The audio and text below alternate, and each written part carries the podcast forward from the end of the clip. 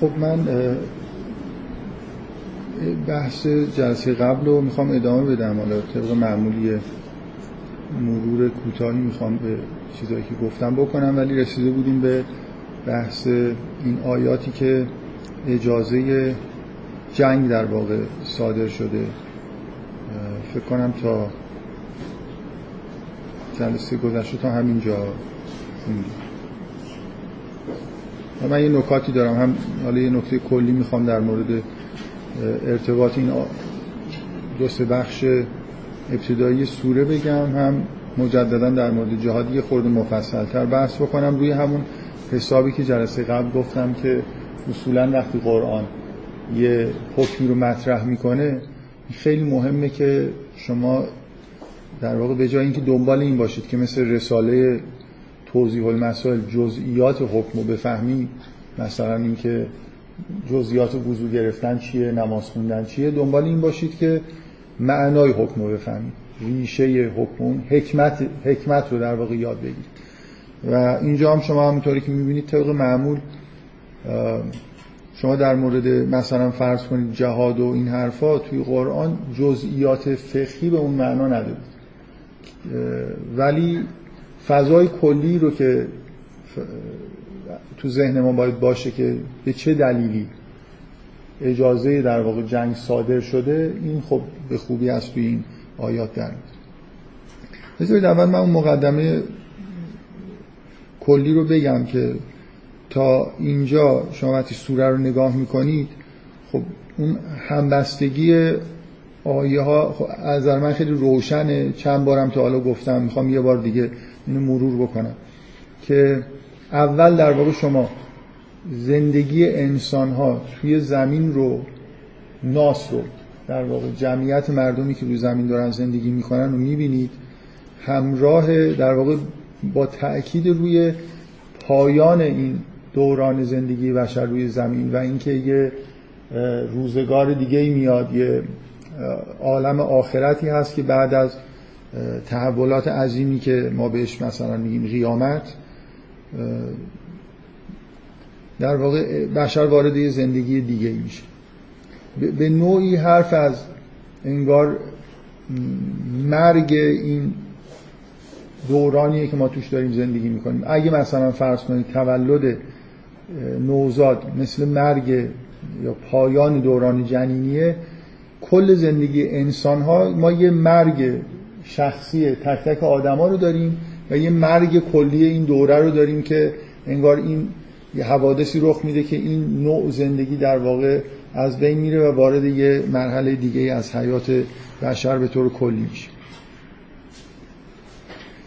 تاکید اولیه در واقع روی همین زندگی جمعی انسان ها و پایان جمعیه که این نوع زندگی که ما الان توش هستیم دوره دوم حیاتمون بعد از زندگی جنینی در واقع به اون پایان می‌رسه. اینا من سعی کردم بگم که مناسبت داره. هم اینکه شما دارید از انگار راه دور زندگی ناس رو توی زمین می‌بینید. بنابراین هماهنگی داره با اون بزرگترین عبادت جمعی اون مناسکی که برای مسلمان ها مقرر شده که مهمونه ویژه داریم امروز. حالتون چطور خوبی؟ بی خبر اومدید خبر بود. فکر کنم اینقدر گذشته از رفتن شما که این بچه‌هایی که الان هستن شما رو نمی‌شناسن. اکثریتشون حالا بغیر از آقای علیمی که جز آدم های قدیمیه شما رو ندیدم. خب برای خوش اومد خب این زندگی جمعی رو داره میگه بنابراین مقدمه خوبیه که وارد یه عبادت جمعی بزرگی مثل حج بشه. مثل اینکه اون چشماندازی که داریم کل زمینه و حج اون عبادتیه که در زمین انجام میشه. مردم تو خونه های خودشون انجام نمیدن. یه عبادتی که جغرافیا در واقع توش یه نقش خاصی داره. به اضافه این که من چیزی که می‌خوام اضافه بکنم این یعنی روش تاکید بکنم اینه که اصولا بین بین این مناسک شرعی و مسئله معاد و پایان زندگی چیزی هست به اصطلاح تناسبی وجود داره در واقع ما شما بیاید یه لحظه فکر بکنید که زندگی بشر تو همین زمین جاودانه بود انسان ها نمی مردن. اگه ما صرفا با حیات روبرو بودیم مرگی در کار نبود این آرمان ها این به اصطلاح تلاش زاید الوصفی که مثلا فرض کنید توی شریعت خودشو جلوه گر می‌کنه یه جورای بیمعنی بود. یعنی در اثر اینکه ما می‌دونیم که مدت زمان محدودی زنده هستیم و بعد باید در مقابل این زمان محدودی که حالت آزمایش داره جواب پس بدیم آرمان به وجود میاد. این سوال به وجود میاد که من چیکار باید بکنم؟ انگار به این دلیله که ما یه به اصطلاح گرایش های استعلایی داریم. یعنی می‌خوایم که از این زندگی معمولی خودمون فراتر بریم.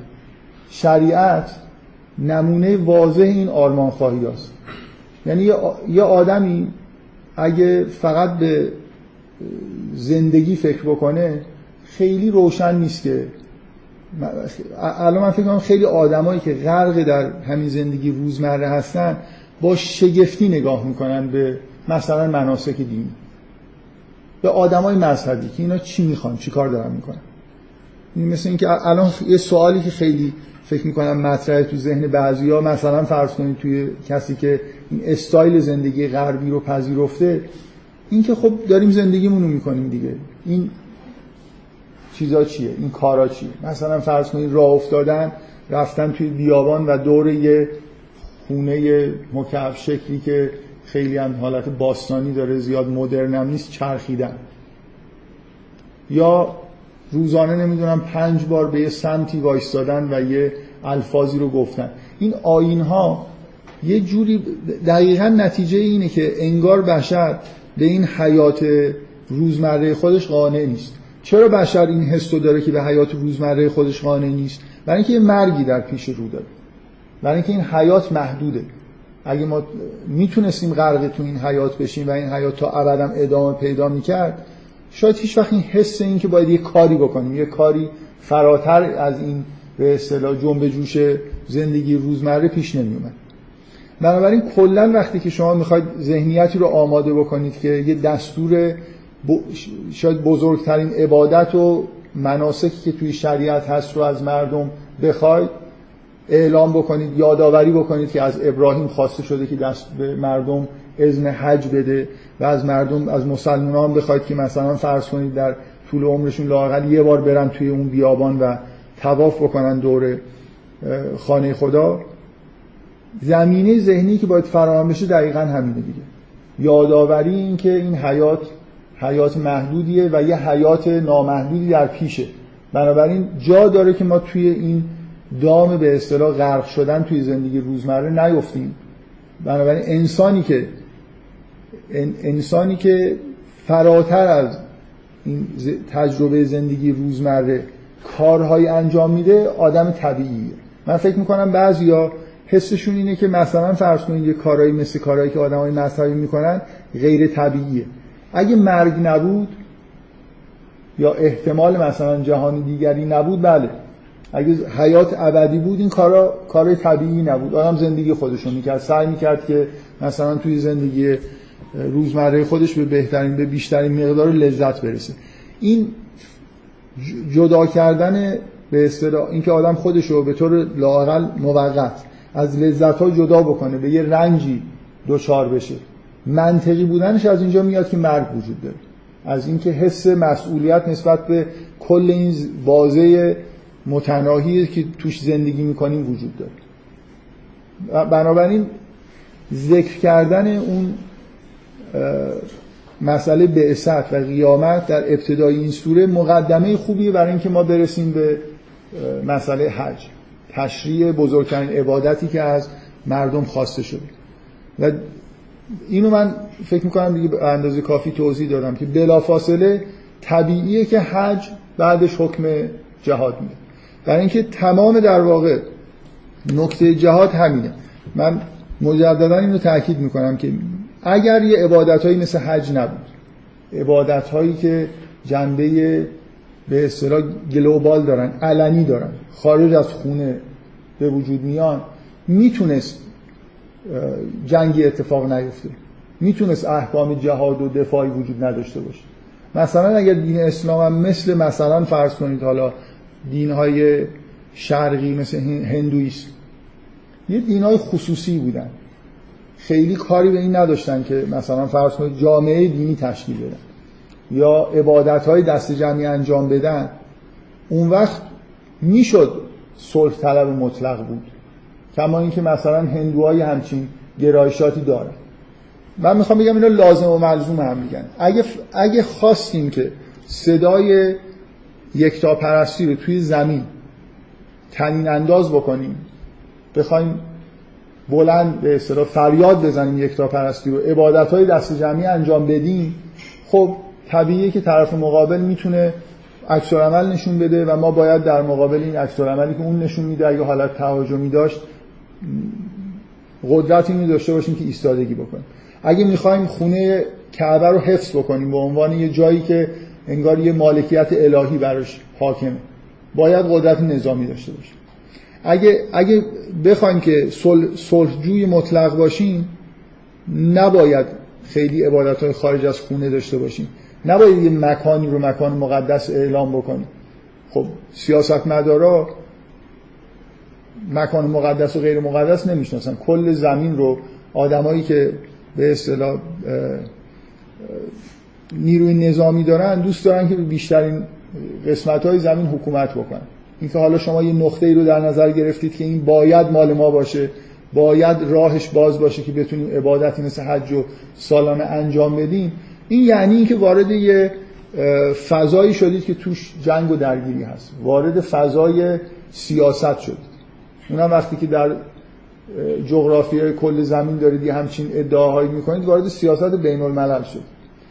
می‌تونست من حرفم اینه که حج در واقع یه عبادتی مثل حجه که زمینه رو اصلا فراهم می‌کنه که جواب این سوالی که ما چرا باید بجنگیم؟ چرا احکام جهاد داریم؟ دو نوع تصور می‌تونه وجود داشته باشیم می‌تونیم یه دینی رو هم تصور کنیم مثل مثلا ادیان شرقی. که احکام جهاد و دفاع اینا نداشته باشن. لازمش اینه که اونا اهل عبادت های جمعی نداشته باشن. عبادتی مثل حج نداشته باشن. اگه داشتن اون وقت حتما یه همچین موضعی باید بگیرن که باید دفاع کنن. از اون سرزمینی که سرزمین مقدس اعلام کردن از اون سرزمینی که راههاشو می‌خوان باز نگه دارن برای اینکه مردم بتونن هر وقت که لازم شد به حالت به اصطلاح عبادت برن و الی آخر. خب بنابراین این اینو من قبلا توضیح دادم که وقتی که تو این سوره احکام حج میاد بلا فاصله بعدش در واقع احکام جهاده که خیلی روشنه که ارتباطش با این بخش در واقع احکام حج چیه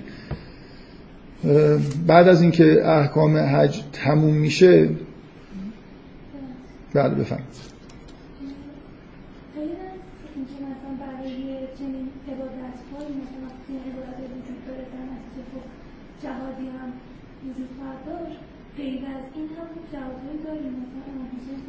بفهم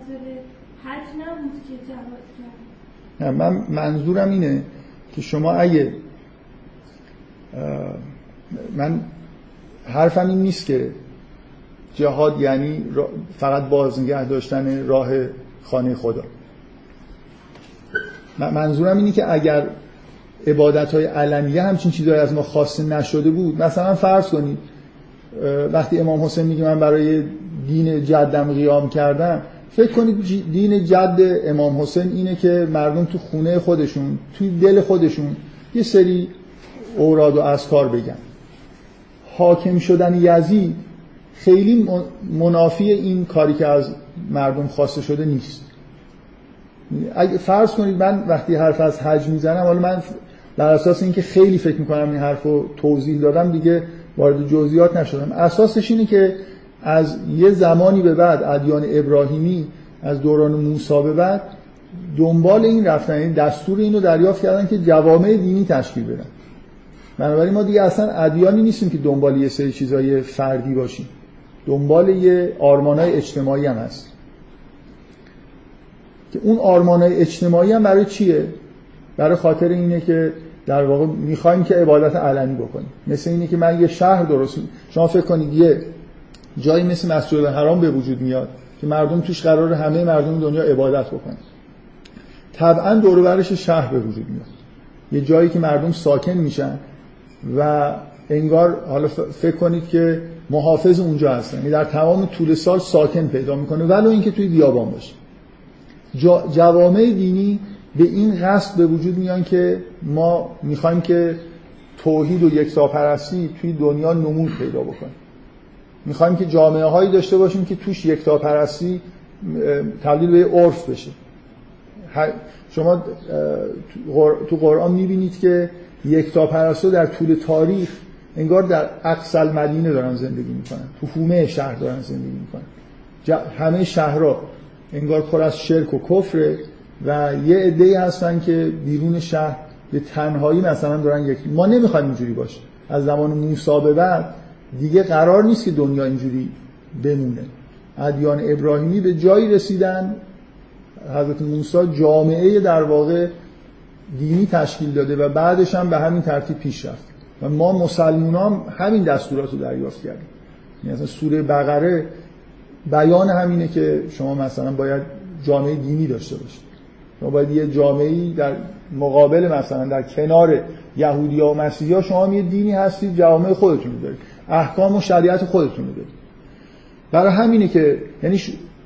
بالاخره ریشه این که چرا می‌خوایم جامعه دینی داشته باشیم؟ برای اینکه می‌خوایم یکتاپرستی علنی باشه. اگه مثلا فرض کنید کافی بود که مردم یه عده‌ای در قلب خودشون مثلا یکتاپرست بودن خیلی نمودی نداشتن شاید ضرورتی نداره من خیلی نمی‌خوام اینو ضرورتا بگم که اینجوریه. چون تشکیل جامعه دینی آثار تربیتی داره. یعنی انسانهایی توی جامعه دینی می‌تونن رشد بکنن. به حدی از رشد برسن که خارج از جامعه دینی احتمالش کمتر. بنابراین ما کلا تشکیل جوامع دینی رو یه همچین چیزی براش قائل هستیم. یه همچین دلیلی براش قائل هستیم. بالاخره مسئله در واقع فریاد کردن یکتاپرستی علنی کردن یکتاپرستی و بالاترین چیزش اینه که ما یه مناسک عمومی داریم. تمام دنیا خبردار بشن که آدمایی هستن که این مناسک رو در مثلا فرض کنید بیابانهای عربستان انجام میدن. همونطوری که یهودی ها مناسک داشتن و سرزمین مقدس داشتن. جایی که شبیه مثلا عملیات حج رو انجام می‌دادن و باید انجام بدن. این دین رو وارد سیاست می‌کنه. وارد این می‌کنه که باید قدرت دفاعی داشته باشه. یعنی انگار شما حکومت تشکیل می‌دید حالا نمی‌تونید بگید من یه حکومت صلح دوست هستم. وقتی حکومت تشکیل دادید مقابلتون اسکندر هست مقابلتون مثلا حکومت روم هست ایران هست. بنابراین وقتی که حاکمیتی تشکیل دادید اونا که رعایت اینو نمی‌کنن که شما مثلا صلح دوست دارید یا جنگ دوست دارید. به هر حال قسمتی از زمین رو منابع زمین رو در اختیار گرفتید. و طبعا امپراتوری ها دوست ندارن که شما استقلالی داشته باشید. مثلا این قسمتی از زمین رو در اختیار داشته باشید. علنی بودن در واقع عبادت علنی بودن یکتاپرستی از ما خواسته شده تشکیل جامعه دینی خواسته شده. اینا معنیش اینه که ما باید این وارد این پروسه بشیم که توی سیاست مثلا یه جوری وارد شدیم. انگار یه کشوری تشکیل شده. حالا این کشور مرز داره. حالا کسایی دارن هستن که دوست دارن که این مرزا رو مخدوش بکنن و الی آخر. بنابراین نیروی نظامی می‌خواد. شما توی این آیات اتفاقا به سراحت خیلی خیلی زیادی رو می‌بینید. یعنی وقتی که اولا اعلام میشه که اجازه داده شده. که قتال بکنید میگه اذن للذین یقاتلون به انهم ظلم. بهشون ظلم شده. بنابراین اجازه پیدا می‌کنن که قتال بکنن. بنابراین مثلا فرض کنید حکم جهاد برای این نیست که ما دیگران رو مسلمان بکنیم. بعدا اینجوری شد دیگه. یعنی شما از یه قرن بعد پیامبر که نگاه می‌کنی جهاد یه وسیله انگار تبشیریه. یعنی میرن یه جایی رو اشغال می‌کنن و مردمش رو مسلمون می‌کنن. ولی حکم جهاد در این نیومده بود. اذن داده شده که قتال بکنید به انهم ظلمو و, و ان الله علی نصرهم لقدیر. الذین اخرجوا من دیارهم. یعنی همه همه ماجرا اینه مسلمان ها باید تو مکه باشن. یعنی اگه یه جایی توی دنیا هست که ما روش ادعای ملکی داریم ادعای مالکیت و حاکمیت داریم مکه است. اینا اذن قتال دارن می‌گیرن برای اینکه از دیار خودشون در واقع اخراج شدن که همون ظلمیه که در واقع بهشون شده. به غیر حق الا ان یقول ربنا الله. و حالا این این آیه به نظر من اون چیز دیگه به اصطلاح جان کلامه میگه لولا دفع الله الناس بعضهم به بعض اگه این جنگا نبود اگه مردم همدیگه رو دفع نمی‌کردن. لحدمت سوام و بیعون. و صلواتون و مساجد و یذکر فی اسم الله کثیر یعنی اصلا انگار چرا این جنگا وجود داره؟ برای خاطر اینکه اون مکانهای مقدس حفظ بشن. انگار این اراده وجود داره که جاهایی در زمین باشه که خداوند ذکر کثیر خداوند در اونجا همیشه وجود داشته باشه. مساجدی باشن سوامعی باشن. و مثلا حالا دیگه اوجش خود مسجد الحرام یا همون معبد سلیمان برای یهودی هست. جاهایی که اختصاص پیدا کردن برای عبادت دست جمعی برای اینکه به طور مداوم اونجا ذکر خدا گفته بشه و این مهمه که اینجا باشن. اینه که باید خداوند بعضی رو به بعضی دیگه دفع بکنه. اینکه آیا همیشه این بعضی به بعضی دیگه دارن دفع میشن یعنی مؤمنین دارن با کفار وارد جنگ میشن؟ نه.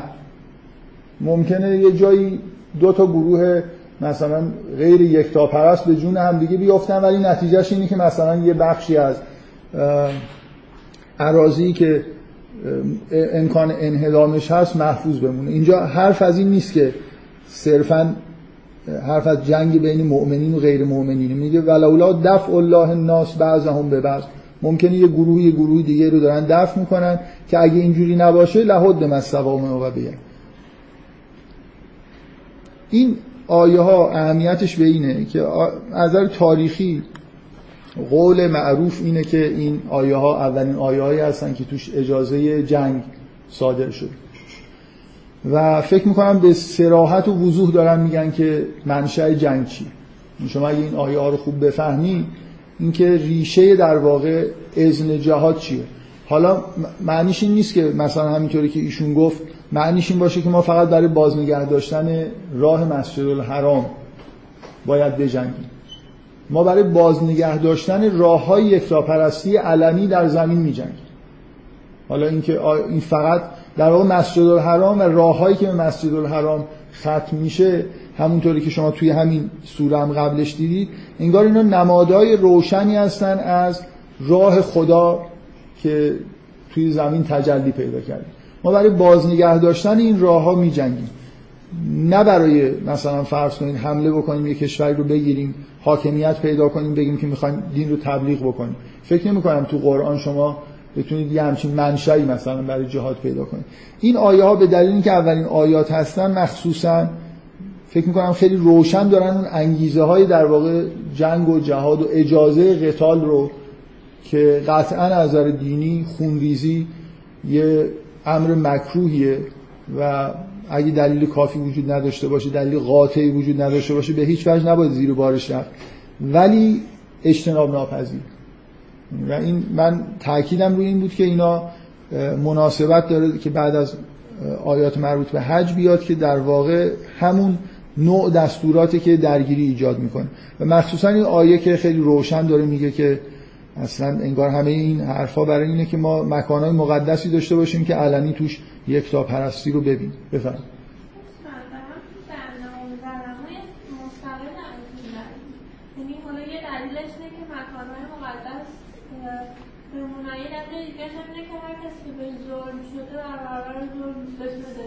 آره اون که اون انگیزه دینی نیست. شما وقتی که بهتون شما وقتی بهتون هر انسان آره انسانیه. ما اختصاصا توی دینمون چرا احکام جهاد داریم؟ کسایی که بهشون ظلم شده به طور غریزی از نظر انسانی حق دفاع داره می‌تونه یه نفر بگه که مثلا فرض کنید شما اینجوری مثل هندوها فکر کنید. بگید حتی اگه مثلا بهتون یه ظلمی شد خودتون رو کنار بکشید. خونریزی و جنگ اونقدر بده که مثلا برای یه انگیزه فردی مثل اینکه به شما ظلم شده درست نیست که به یه ظلمی مثل مثلا خونریزی یا انتقام گیری و اینا بکنید من می‌تونم تصور بکنم که اگر قرار نبود که یک تا پرستی جلوه بکنه در زمین احکام جهاد صادر نمی‌شدن. و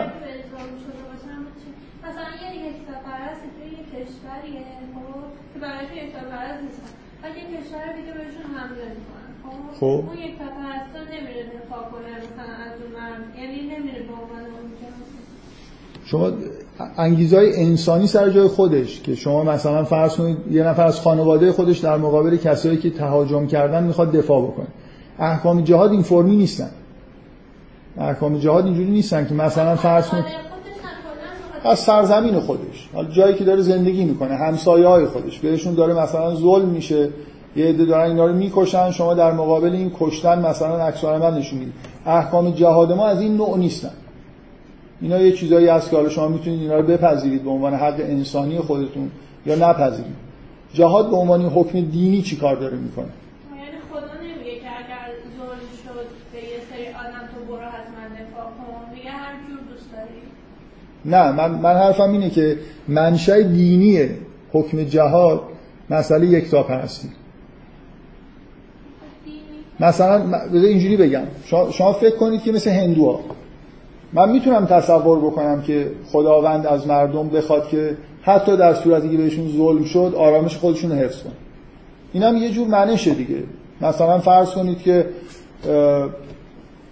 اگه, اگه من نخوام یک تا پرستور علنی بکنم ممکن از حق انسانی خودم یه جوری بگذرم. بگم که من در مقابل مثلا ظلم شخصی که بهم شده عکس عمل تند نشون نمیدم که کار به جنگ بکشه. این می‌تونه اینجوری باشه. من تناقضی نمی‌بینم. ولی حکم جهاد انگار داره میاد برای خاطر اینکه حالا بغیر از اون منشأ انسانی توی دین داره میاد برای خاطر اینکه ما عبادت های دست جمعی می‌خوایم بکنیم. می‌خوایم جامعه دینی داشته باشیم. ببینید شما مسئله اینه که مثلا فرض کنیم ما باید نیروی نظامی داشته باشیم توی جامعه دینی. خیلی با اون مسئله که نمی‌دونم اگه به نفر ظلم شده از خودش دفاع بکنه سازگار نیست. یعنی از اون نتیجه نمیشه. ممکنه شما لازم نباشه که برای این باز نیروی انتظامی داخل جامعه با نیروی نظامی فرق داره. مثل فرق نیروی انتظامی با ارتشه ما داریم اینجا حرف از این می‌زنیم که جامعه دینی باید ارتش داشته باشه. باید قدرت دفاعی داشته باشه به عنوان نیروی مثلا نیرویی که از جامعه داره حمایت می‌کنه. این غیر از اینی که مثلا فرض کنید من قضاوت داشته باشم یه نیروی مثلا فرض کنید انتظامی داشته باشم که احکام غذایی که صادر میشه رو بخوام اجرا بکنم و الی آخر. اینا چیزای داخل جامعه است. ما در مقابل کسانی که بیرون جامعه دینی هستن انگار می‌خوایم موضع بگیریم. جهاد اینجوری بهش نگاه بکنید. نه داخلی جامعه یه کسی به یه کسی ظلم کرده و این حرفا. به هر حال منشأ اصلی به نظر میاد که منشأ اصلی احکام جهاد اینه که ما می‌خوایم یکتا پرستی علنی باشه.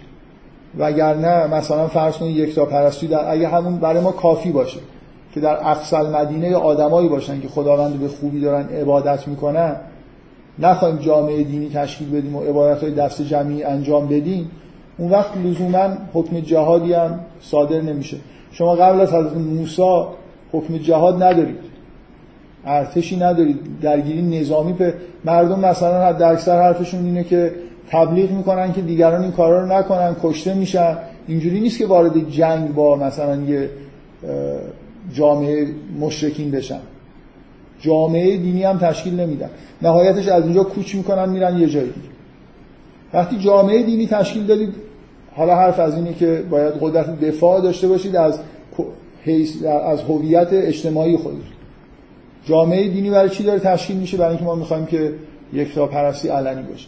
این چیزایی که به نظرم میاد از این آیات از اینکه بلا فاصله بعد از حج آیات جهاد میاد نتیجه میشه. بلا فاصله بعد از اعلام تو سوره بقره یادتون باشه بلا فاصله بعد از اینکه یه جوری انگار اعلام این میشه که شما یه جامعه دینی جدید هستید حرف از این میشه که حالا باید آماده این باشید که بجنگید. این روند کلی اینجور آیاته. حالا وقتی که احکام چیز اومد قتال مشروع دونسته شد. خب حالا شما دیگه مثل هندوها نیستید. شما ممکنه برای حقوق شخصی خودتونم مثلا وارد یه درگیریایی بشید. یعنی اون صلح طلبی مطلق شکسته شده. ببین در فکر یه مرزی وجود داره که مهمه که تصمیم بگیریم که این مرز رو رعایت بکنیم یا نه. صلح طلب مطلق باشیم یا نباشیم. ما مثلا فرض کنید من قبلا حرف از این زدم که خیلی راحت نیست که این حکم رو ما بپذیریم و برامون خیلی طبیعی جلوه کنیم. باید فکر بکنیم که چرا انسان ها مجاز هستن که حیوانات رو بکشن و بخورن. توی قرآن که نگاه می‌کنید به این راحتی نیست. یعنی همین مثلا فرض کنید عبادت عظیم حج یه جوری ما اینه که همچین مجوزی صادر شده. کشتن کار ساده ای نیست که شما بخواید همینجوری بگید که خب من مثلا زورم چون می‌رسه گشتم هست حق دارم حیوانات رو بکشم. از بین بردن حیات یه موجود زنده تصمیم ساده ای نیست. من در مورد مسئله کشتن انسان هم همینجور. یه مرزی وجود داره. ما می‌تونستیم می‌تونیم تصور بکنیم که با یه شرایطی زیر این مرز قرار بگیریم. بگیم اصلا نمی‌کشیم. مخالف خونریزی هستیم. ادیانی الان وجود دارن که یه جور صلح مطلق رو ترویج می‌کنن. اونا ادیانی هستن که اعتقادی به تشکیل جامعه دینی و عبادت های بزرگ و این حرفا ندارن. من احساسم اینه که ما می‌تونستیم زیر اون مرز بمونیم اگر این احکام نبود. می‌تونستیم ظلم رو هم تحمل بکنیم. خیلی صلح طلب باشیم دیگه بگیم نهایتش مثل حضرت حابیل که به قابیل گفت که لعین بسط تا یده که آیه چیز اینجا مسئول این بود که شما که نمی‌شناسید ایشون تا وقتی بود من هر آیه که می‌خواستم بخونم خلاصه می‌گفتم ایشون می‌گفت. میگه لعین بسط تا یده که تختلنی ما انا به باس لعین بسط تا الی یده که تختلنی ما انا به باستن یدی لاختلک درسته؟ میگه که اگه تو دستتو دراز کنی که منو بکشی من دستمو دراز نمی‌کنم برای کشتن. می‌تونست یه سیاست اینجوری وجود داشته باشه دیگه. دور از ذهن برای من دور از ذهن نیست. ولی ما از یه لحظه توی تاریخ از این مرز گذشتیم. از اون جایی که به حضرت موسی گفته شد که بنی اسرائیل حرکت بده ادیان ابراهیمی وارد یه دوران جدیدی شدن که جامعه دینی تشکیل دادن و عبادت های علنی می‌کنن و اعلام حضور کردن به عنوان انگار یه مکتب فکری توی دنیا. و می‌تونست اینجوری نشه ولی خداوند اینجوری خواسته.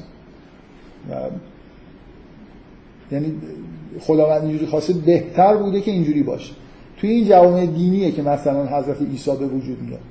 توی جوامع دینی رشدهایی انسان ها پیدا می‌کنن که خارج جامعه دینی نمی‌تونن پیدا بکنن. هم درصدشون آدمای رشد یافته بیشتر میشه هم به رشد بیشتری می‌رسن. به این سیاست کلیه که نتیجهش اینه که حالا باید ارتش داشته باشیم باید اهل این باشیم که در مقابل نیروهای متجاوز بتونیم نیروی نظامی داشته باشیم. بفرمایید.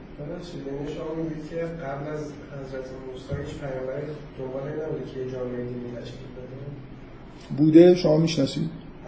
من چیزی که از فهمیدم اینه قبل از پیامبر اولو از قبل پنج تا شما قبل حضرت موسی وقتی این پیامبر می‌خواسته خودش رو رشد بده توی جامعه نسبتش رو رشد بده میومد کنار قدرت حاکم قرار می‌گرفت مثالش مثلا حضرت یوسف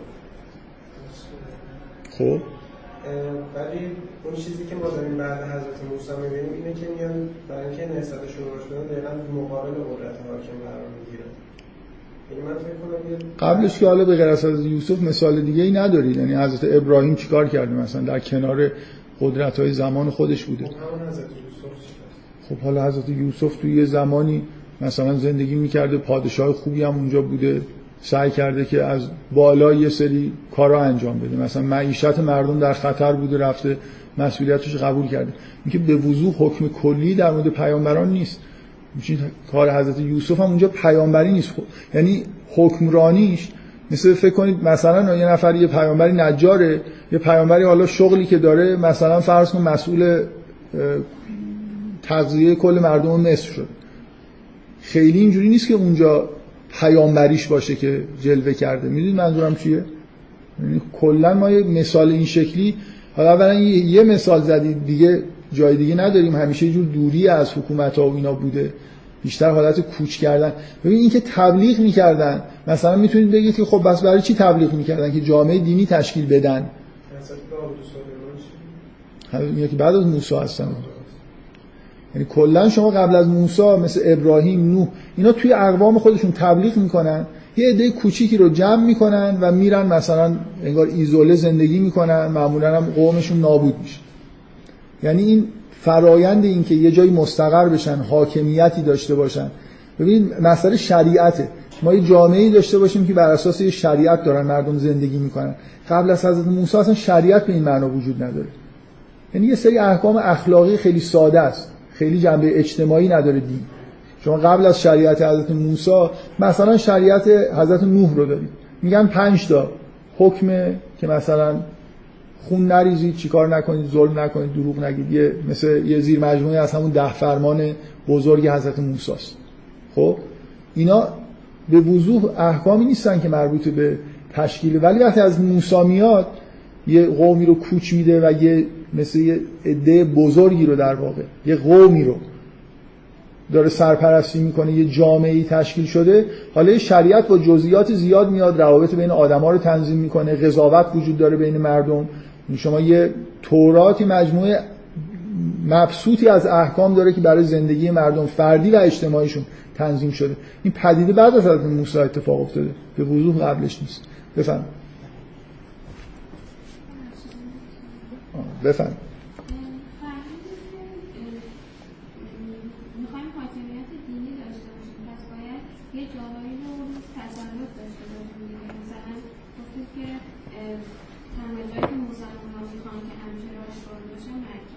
من گفتم که اونجا آره اون یه جایی بدیهیه دیگه. ما مکان یعنی مثلا فرض کنید الان اگه یه قطعه ای از مثلا فرض کنید عربستان به غیر از مکه از دست بره عبادات مسلمین تحت شعا قرار نمی‌گیره ولی مکه برای ما جز دینمونه که اونجا بتونیم بریم و عبادت بکنیم.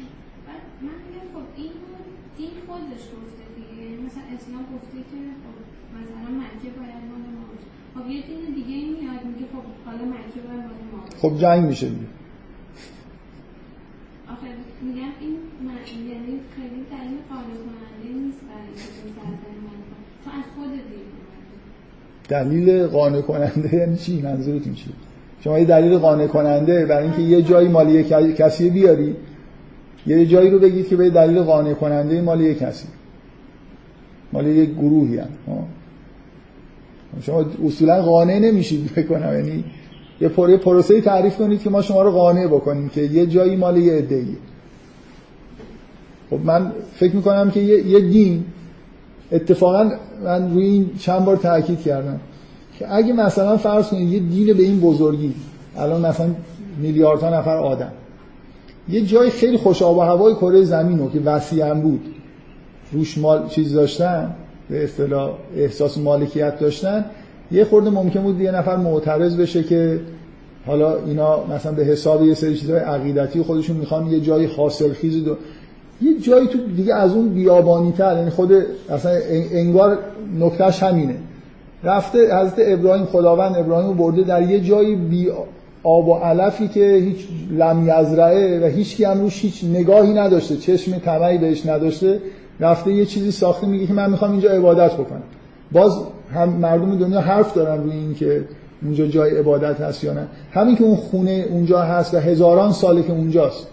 خب یه نفر رفته اونجا یه محلی برای عبادت ساخته. مشکلی وجود داره. کسی اگه الان یه نفر بیاد اعلام حاکمیت اونجا بکنه شما اینو محکوم نمی‌کنید که این همه جا تو زمین هست و چرا اومدی؟ همون جایی که 5000 سال مثلا کعبه ساخته شده داری ادعا می‌کنی. حالا 5000 سال اشتباه گفتم. سه چهار هزار سال. در هر حال نکته اینه که یه جای بیاب و علفی رو ما که حالا جمعیتمون هم خیلی بزرگه. ما اگه دموکراسی باشه رأی بگیرید که باید خیلی رو خیلی جا می‌تونیم ادعا بکنیم بنا به جمعیت خودمون. رو همون یه تیکه در, واقع داخل اون حرم اطراف بیت الله بیت چیز دارن. مردم مثلا کسی ادعایی داره.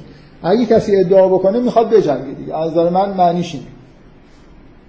اگه کسی بیاد من, من اگه بیام الان ادعا بکنم روی یه مثلا فرض کنید سرزمین مقدس یهودیا خب معنیش اینه می‌خوام بجنگم.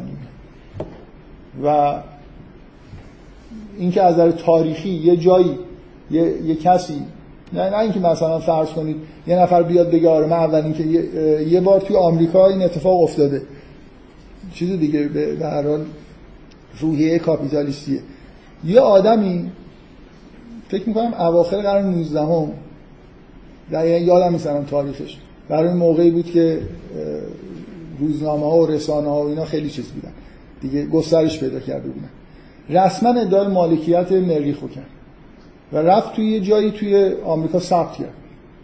توی یه دفتر اسناد رسمی. یکی دو تا از این کره های آسمان رو کلا ثبت کرد به اسم خودش. و این خیلی چیز ایجاد کرد.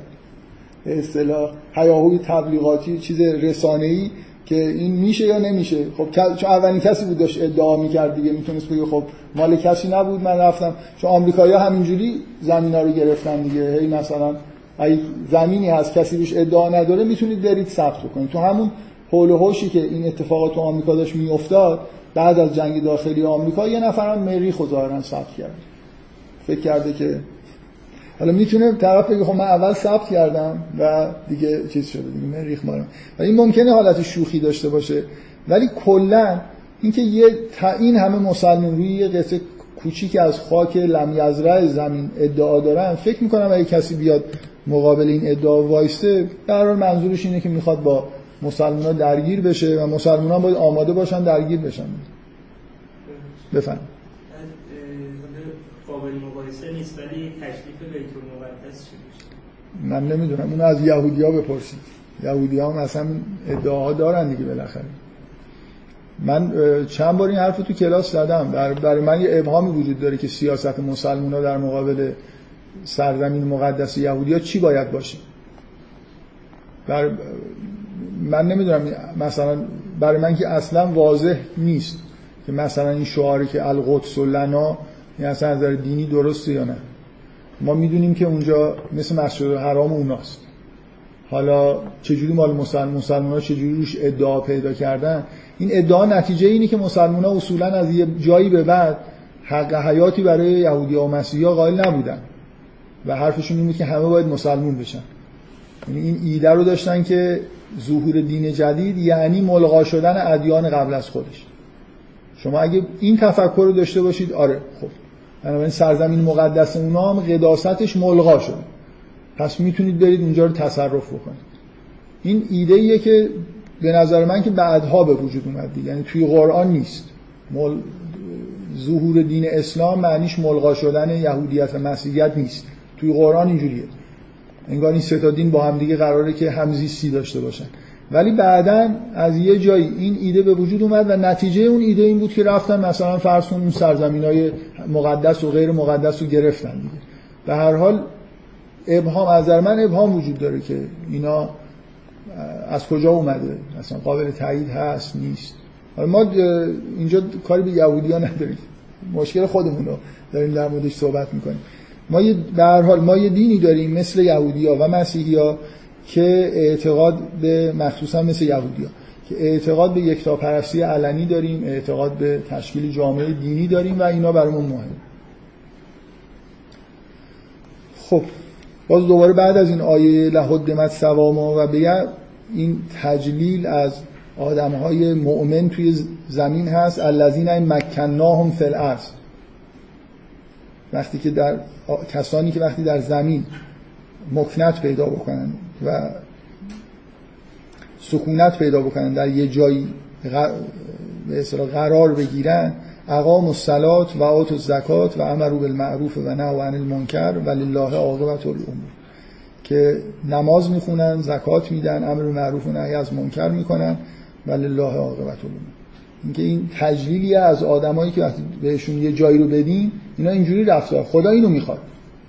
خدا می‌خواد اون آدما آدمایی که اینجور رفتار می‌کنن که در یه جا که مستقر میشن نماز می‌خونن و عبادت می‌کنن اینا در واقع توی زمین حضور داشته باشن.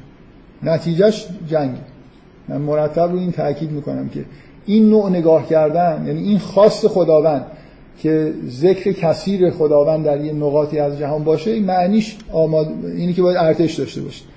نمیشه صلح دوستانه همه چیزو مثل نمی‌تونیم مثل هندوها زندگی کنیم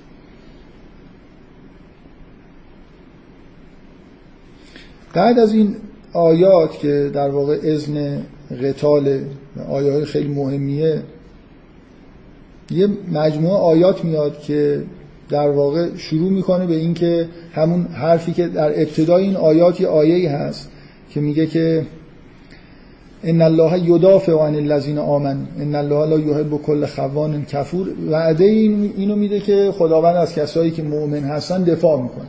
یعنی یه جوری بهشون کمک می‌کنه اگه این مقدمه اینه که می‌خواد دستور جنگ صادر بشه که خداوند کمک می‌کنه. همون آیه اولم که میاد میگه و ان الله علی نصرهم لقدیر بنابراین وعده یاری خداوند همراه مؤمنین و این اذن قتال هست. بلا فاصله بعدش یه تاریخچه رو مرور می‌کنه که همیشه این اتفاق در طول تاریخ افتاده. همیشه خداوند مؤمنین رو به معنای پیروز کرده و کسایی که مؤمن نبودن به نوعی در واقع از بین رفتن. یاد می‌کنه از اینکه قوم نوح بوده عاد بوده سمود بوده قوم, قوم ابراهیم قوم لوط و اصحاب مدین و کز و موسی فاملیت للکافرین و به کافرین مهلت دادیم ثم اخستم و اونا رو اخذ کرد داره در واقع به مؤمنین از یه جایی ببینید توی این آیات از یه صحنه مثل قیامت شروع شد بعد به عبادت حج رسید.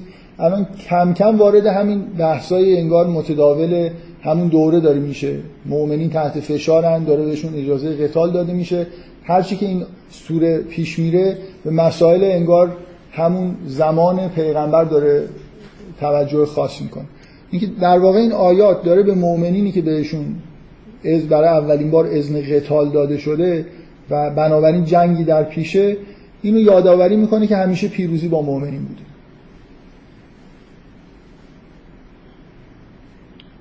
از اقوام گذشته یاد می‌کنه و اینکه فکر میگه فکر من قریت اهلکناها و هی ظالمتون فهی خاویتون علی عروشها و بئر معطلتون و قصر مشی تصویری از یه مکانی که آدمایی با قدرت زیاد اونجا ساکن بودن و مثلا در اثر زلزله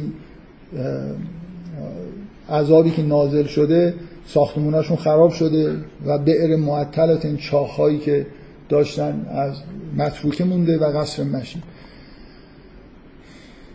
دوباره میگه افلم یسیرو فی الارض فتکون لهم قلوب و یعقلون و آیا سیر نمی‌کنن در زمین و ببینن قلوبی داشته باشن که قلب هایی که یعقلون به ها. این خیلی نکته مهمیه که من, من بارها اینو گفتم که تعقل توی قرآن عقل غیر از این چیزیه که ما بهش میگیم عقل. مثلا میگن برهان عقلی منظورشون یه برهان قیاسی تا حد ممکن فرمال. و عقل توی قرآن یه چیزی ورای فقط تفکر منطقیه. یعنی یه جوری انگار اون هدایت هایی که ما از طریق عواطف خودمون داریم هم جزو عقل هست. اون قدرت کلی تعقل قدرت کلی شناخت حقیقت توی انسان. و به جایی که نسبت داده میشه قلبه اینجا میگه که ولهم قلوب و یعقلون به ما. اتفاقا به قلب بیشتر عواطف رو نسبت میدیم تا تفکر مثلا قیاسی تفکر توی قرآن بیشتر شبیه اون چیزیه که ما بهش تعقل و تفکر توی فرهنگ خودمون الان میگیم. مثلا افلا یتفکرون که میگه یتفکرون مثلا اینکه یه انگار گزاره رو بگیرم با یه چیزی ترکیب بکنم این صدق می‌کنه توی مفهوم تفکر. فکر کردن به در واقع فکر کردن یه چیزی که در قالب کلام می‌تونه اتفاق بیفته. من می‌تونم افکارم رو بنویسم ولی تعقل خودم رو نمی‌تونم بنویسم. چیزی که در قلبم میگذره رو نمی‌تونم بنویسم.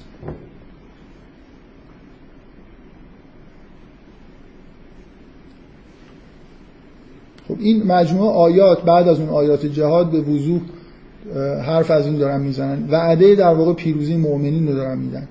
میگه که و بعد این آیه میگه و یستعجلون که بالعذاب ولن یخلف الله وعده.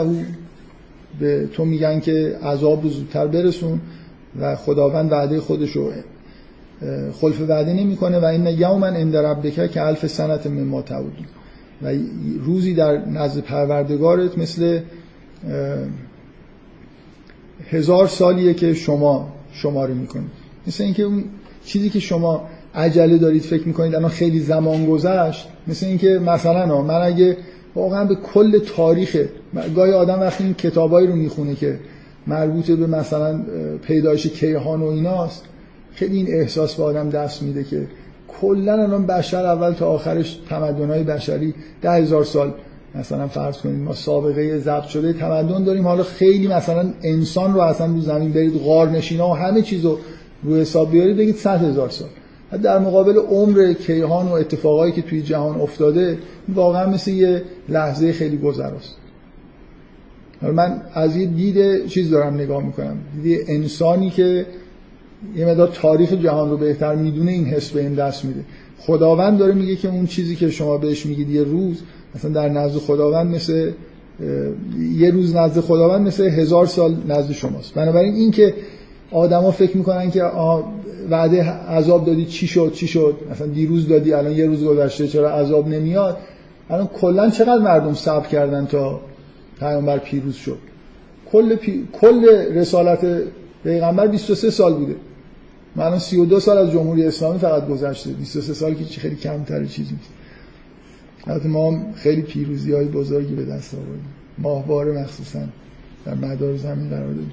خلاصه اون چیزی که توی در واقع این آیات هست یه جور وعده غریب الوقوع بودن یه پیروزیه که مطمئنا در زمان نزول این آیات وعده تا حدود غیر قابل تحققی شاید به نظر می رسیده من یه نکته رو اینجا یادآوری بکنم.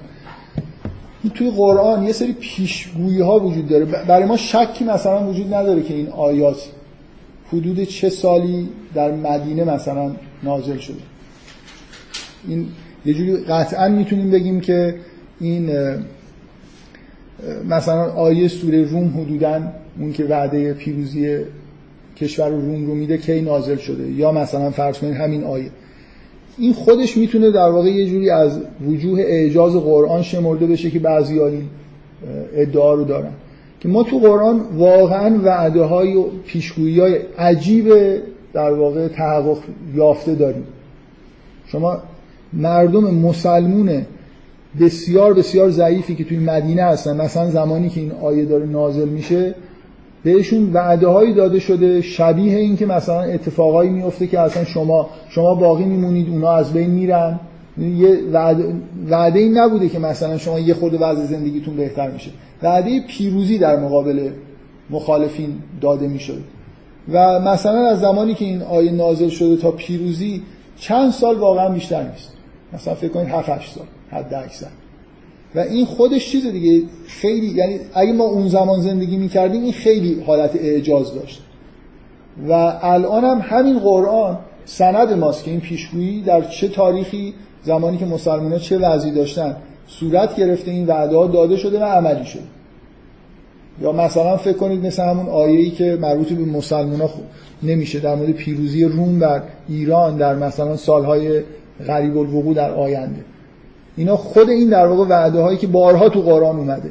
در, در حالی که مؤمنین به شدت تو شرایط ضعف هستن قاطعانه بهشون وعده داده میشه که شما پیروزید اونا شکست می‌خورن و مطلقا شکست خوردن. یعنی کلا اینکه فتح مکه فتح شد به طور کامل مسجد الحرام در اختیار مؤمنین قرار گرفت بت‌ها رو شکستن کل شبه جزیره عربستان در واقع یه جوری بیعت کردن با حکومت اسلامی.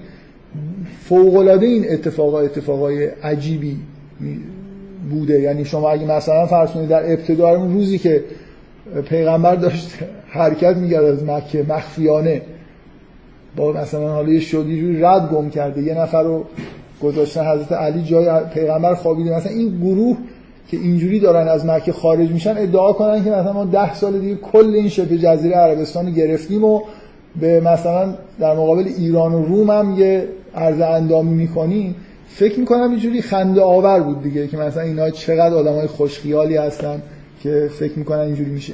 خود این پیروزی در واقع مسلمان در مقابل کفار در زمانی که اینقدر این وعده ها وجود داشت و طرف مقابل هم مطلقا باور نمی‌کرد. مثل شاید مثلا فرض کنید می‌شد اینجوری فرض کرد که این وعده ها یه جوری وعده هاییه که برای اینکه اطرافیان خودش رو پیغمبر یعنی کفار می‌تونستن اینجوری نگاه کنن. چرا اینقدر وعده پیروزی به اطرافیانش میده؟ که اینا مثلا اینجوری روحیهشون رو حفظ بکنن و ایمانشون از دست ندن. و بالاخره اینکه این وعده ها از نظر تاریخی قطعیه که داده شده و نهایتا به نتیجه رسیده نکته مهمیه که بعضی حالا شاید بیش از اندازه روش تاکید می‌کنن ولی بالاخره جزء وجوه اعجاز می‌تونه در نظر گرفته بشه. من چند تا چیز اینجا یادداشت کردم که با توجه به زمان فکر می‌کنم بد نیست این نکته رو بگم. یه چیزهایی در مورد جهاد گفتم و فکر می‌کنم که حالا حول و حوشش یه بحث خود خارج از موضوع سوره بعدم نمیاد مطرح بکنم. من بارها اینو گفتم الان تو همین صحبت های الان هم اشاره کردم.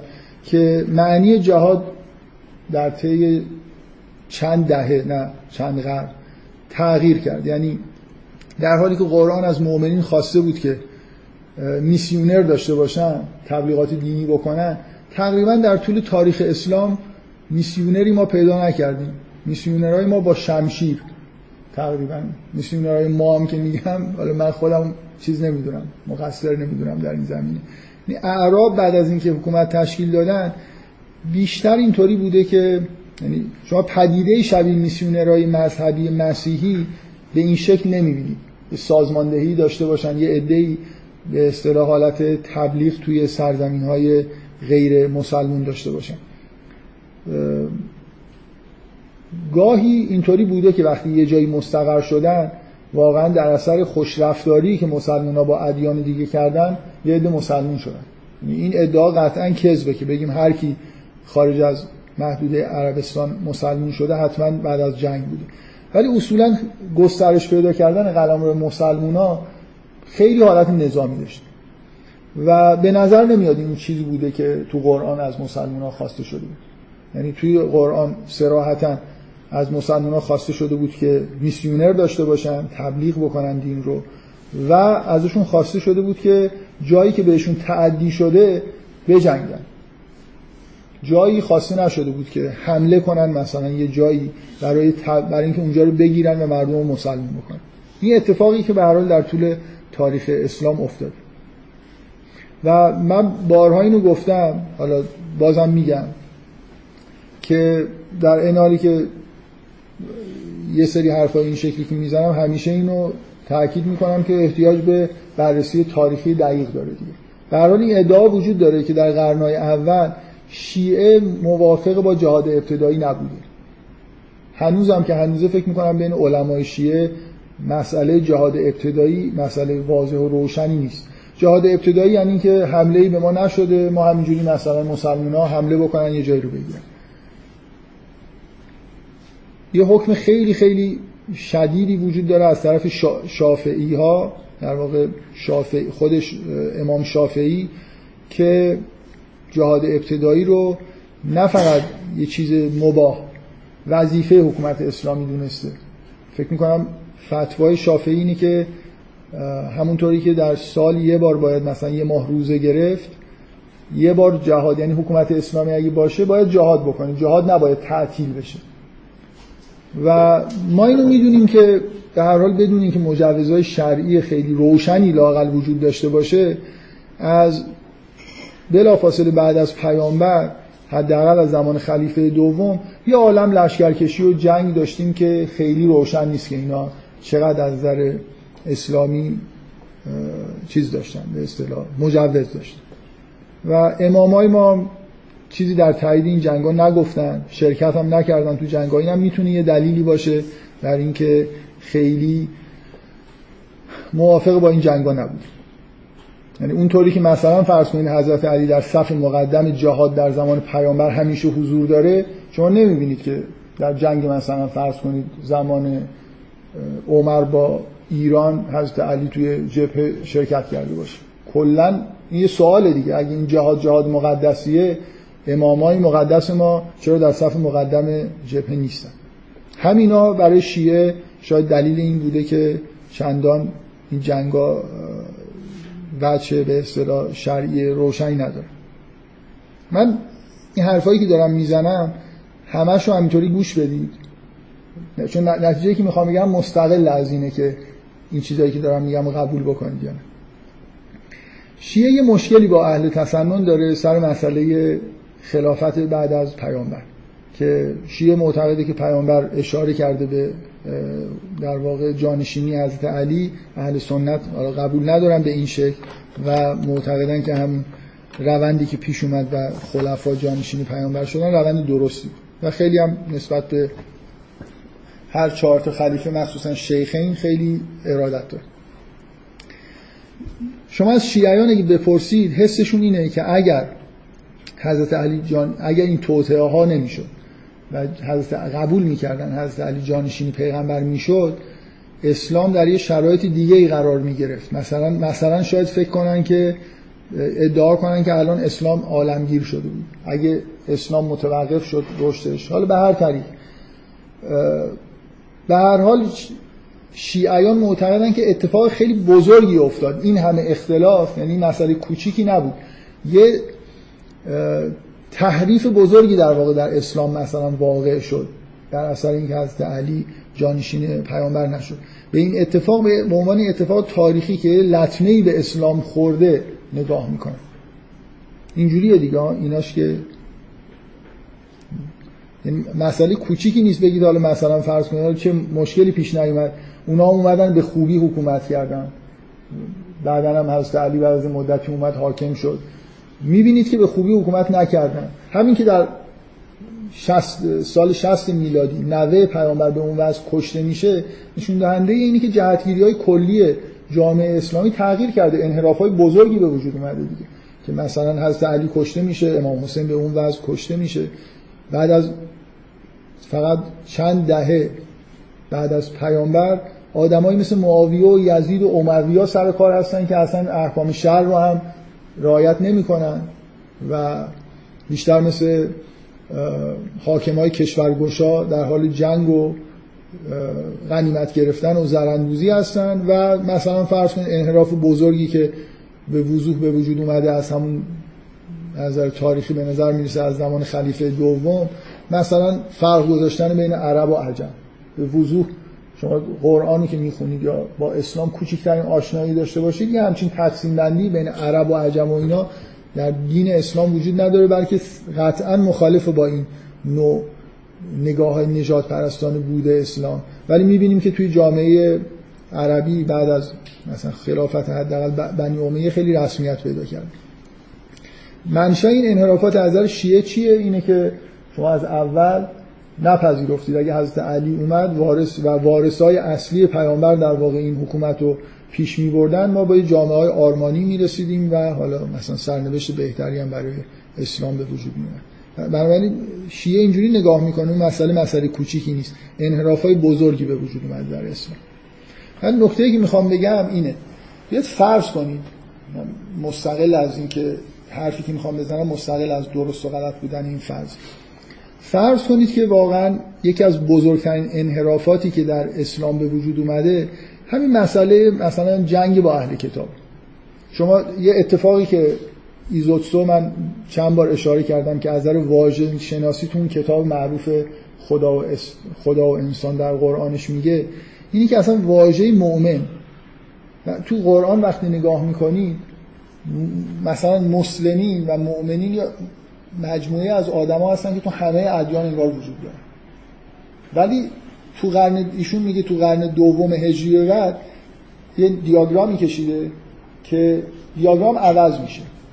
مؤمنین میشن همون مسلمین و هر کی بیرون دایره اسلامه میشن کفار. تو قرآن مشخصا اینجوری نیست. کفر یه مفهوم کلیه ایمان هم مفهوم کلیه. یه یهودی می‌تونه مؤمن باشه می‌تونه یه مسلمون هم می‌تونه کافر باشه. ذاتش می‌تونه در واقع اگه جزء الذین فی قلوبهم مرضه بهشون نسبت کفر داده میشه. نمی‌بینن حقایق. یه لحظه فرض بکنید که این نگاه این نگاهی که مسلمان ها خودشون رو مطلقا برحق می‌دونن خودشون رو مؤمن می‌دونن بقیه رو کافر می‌دونن و به خودشون حق میدن که با دیگران بجنگن. فرض کنید حالا از قرن دوم به وجود اومده باشه. من, من یه لحظه میگم فرض کنید این ریشه هاش در زمان عمر به وجود اومده باشه. که مسلمان ها به خودشون اجازه میدن که همه رو کافر بدونن و با همه هم وارد جنگ بشن و خون همه مردم غیر مسلمان رو مثلا مباه بدونن. فرض کنید و همه این چیزا فرضیه. من یه حرفی می‌خوام بزنم که مستقل از اینی که این فرضایی که دارم می‌کنم خودم حتی قبول دارم یا نه. دارم, دارم فرض می‌کنم که یه انحراف یه انحراف بزرگ رو در نظر می‌گیرم. فکر کنم که این انحراف انحراف اصلی. خلاصه از شیعیان بپرسی که انحراف اصلی که وقتی حضرت علی رو نپذیرفتن مردم به عنوان مردم نه. بزرگان عرب نپذیرفتن به عنوان جانشین پیغمبر. خب چه اتفاقی افتاد در اسلام؟ فکر کنید بزرگترین اتفاق بعدی که افتاد این بود که رابطه بین اسلام با اهل کتاب یه جور دیگه ای تعریف شد. و اصلا مسلمان ها خودشون رو محق دونستن که مثلا خون بقیه ادیان و بقیه مردم رو بریزن. بیاید فرض کنید این اون انحراف بزرگه ای. حالا من سوالم اینه. هر انحراف انحراف یا انحراف های دیگه هم دوست دارید تعریف بکنید. حالا من یه نمونه برداشتم حرف خودم بزنم. فرض کنید که این نوع نگاه به تدریج در طول تاریخ تو علمای شیعه هم پیدا شده. و مردمی که الان ادعای تشیع می‌کنن هم همینجور دارن نگاه می‌کنن به دنیا. یعنی مسلمون ها رو به بقیه میگن کافر به خودشون میگن مسلمون و اصلا ناراحت نیستن که عمر به جای مختلف حمله کرده یعنی و مثلا امویه چی کار کردن یعنی متوجه هستی منظورم چی؟ باز اینو فرض بکنید یکی ممکنه بگه نه هنوز علما شیعه دارن مقاومت می‌کنن اینجور نگاه نمی‌کنن. بیاید فرض کنید که این این انحراف بزرگترین انحراف بعد از پیامبر بوده. این نوع نگاه جدیدی که مسلمان ها به خودشون به عنوان مؤمن و به بقیه دنیا به عنوان کافر پیدا کردن و جواز جهاد در علیه کفار هم به طور بدیهی صادر کردن. یعنی هر حیاتی برای یهودی و مسل... مسیحی و اینا هم قائل نشدن. رفتن سرزمین های مقدس یهودی ها هم گرفتن صافش کردن جاش مسجد درست کردن و هر کاری می‌خواستن. با این, با این نگاه بوده دیگه. ما مؤمنینیم اونا کفارن. باید مسلمون بشن. اصلا دیگه دین دیگه این نباید تو دنیا باشه. هرهو علی دین کله یعنی همین. دین اسلام قرار دنیا رو بگیره. و حالا به هر طریقی ما اینو پیش ببریم و به طور طبیعی هم اعراب اولین چیزی که به فکرشون می‌رسید استفاده از شمشیر بود. من سوالم اینه اگه این را مثلا این فرض رو قبول بکنید اینو به عنوان انحراف اصلی بگیرید. و حالا نگاه کنید ببینید جامعه شیعه هم همینجوری داره به این دنیا نگاه می‌کنه. یعنی اون انحراف اصلی که در اثر نپذیرفتن حضرت علی به وجود اومده تو همه مسلمان ها سنی و شیعه وجود داره. اون انحراف رو مثلا کی به وجود آورده؟ مثلا خیلی از شیعیان در محافل خصوصی میگن عمر. اصل همه کار خب پس ما شیعیان هم الان پیرو عمریم دیگه. نکته ای که می‌خوام بگم بارها به یه زبانی هر وقت مناسبتی شده گفتم که تش... اگه ما اون انحراف ها رو توی خودمون پذیرفته باشیم ما الان شیعه این خلاصه یا سنی هستیم.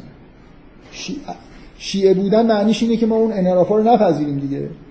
ما اون طور اون سیره اماما رو نگاه کنیم حرفای اماما رو گوش بدیم بنابراین به اسلام به عنوان دین خالص همونطوری که در ابتدا بوده معتقد باشیم اگه اومدیم و یه نفر گفت که این چهار تا انحراف انحراف های اصلی هست هر چهار تاش هم شیعیان قبول دارن مثل سنی مثلا به نظر می‌رسه به هر حال حکم جهاد ابتدایی رو از قرن چهارم به بعد یه از علمای بزرگ شیعه تایید کردن. و الان مثلا فرض کنید خیلی از علمای شیعه موافق با جهاد ابتدایی هم ایرادی نمی‌بینن توی حتی توجیهاتی سعی می‌کنن بیارن. من میگم فرض کنید اینجوری باشه. اون وقت شیعه بودن یعنی چی؟ این ادامه اون بحث عزاداری من یعنی این که من برم سالی یه بار تو سر خودم بزنم که امام حسین کشتن لباس سیاه بپوشم این کمکی می‌کنه. ولی همه ولی پی ذاتا از نظر درونی از نظر اعتقادات اون انحرافات رو تاثیر گذاشته. یعنی پیرو و همون سیاست های بنی امیه هستن. اگه اینجوری, اگه اینجوری باشه همه اینا فرضا یه نفر می‌تونه بگه نه انحراف اونا نبوده. اینا بوده و اینا در شیعه به وجود نیومده. بنابراین ما شیعه بودنمون به شیعه بودن یعنی فلان اعتقاد داشتن. من همه حرفم اینه که به همینجا برسیم. بگیم ما شیعه بودن یعنی به این انحرافات معتقد نبودن و به این اعتقادات درست عقیده داشتن و همون چیزهایی که امام ها می‌گفتن و همونطوری زندگی کردن. نظر اعتقادی و اخلاقی. و هیچ چیزی درست نمیشه با اینکه من سالی یه بار برم تظاهرات را بندازم علم بردارم و ابراز ارادت فقط. بود من حسم اینه که بالای 90 درصد چیزی که شیعیان به عنوان شیعه بودن خودشون انجام میدن یه سری کارهای ظاهری بدون محتواست. مثلا تو سر خودشون بزنن که امام حسین کشته شد. ولی امام حسین کی بود؟ اختلافش با بنی امیه چی بود؟ اینا کمتر. شما نمی‌بینید توی مسائل مثلا عزاداری اصلا چیز محتوایی مطرح بشه. صرفا مثل اینه ما اینا رو یا آدمایی بودن ما اینا رو دوست داشتیم. اینا رو زدن کشتن ما الان ناراحتیم. خانوادهشون رو کشتن مثلا بهشون ظلم شده. این این شیعه بودن نیست. من حرفم در ادامه اون بحثایی که توی کلاس کردم که بعدا هم خورده ادامه پیدا کرد بیرون کلاس که عزاداری اصلا چیز مهمی هست نیست. چقدر مهمه؟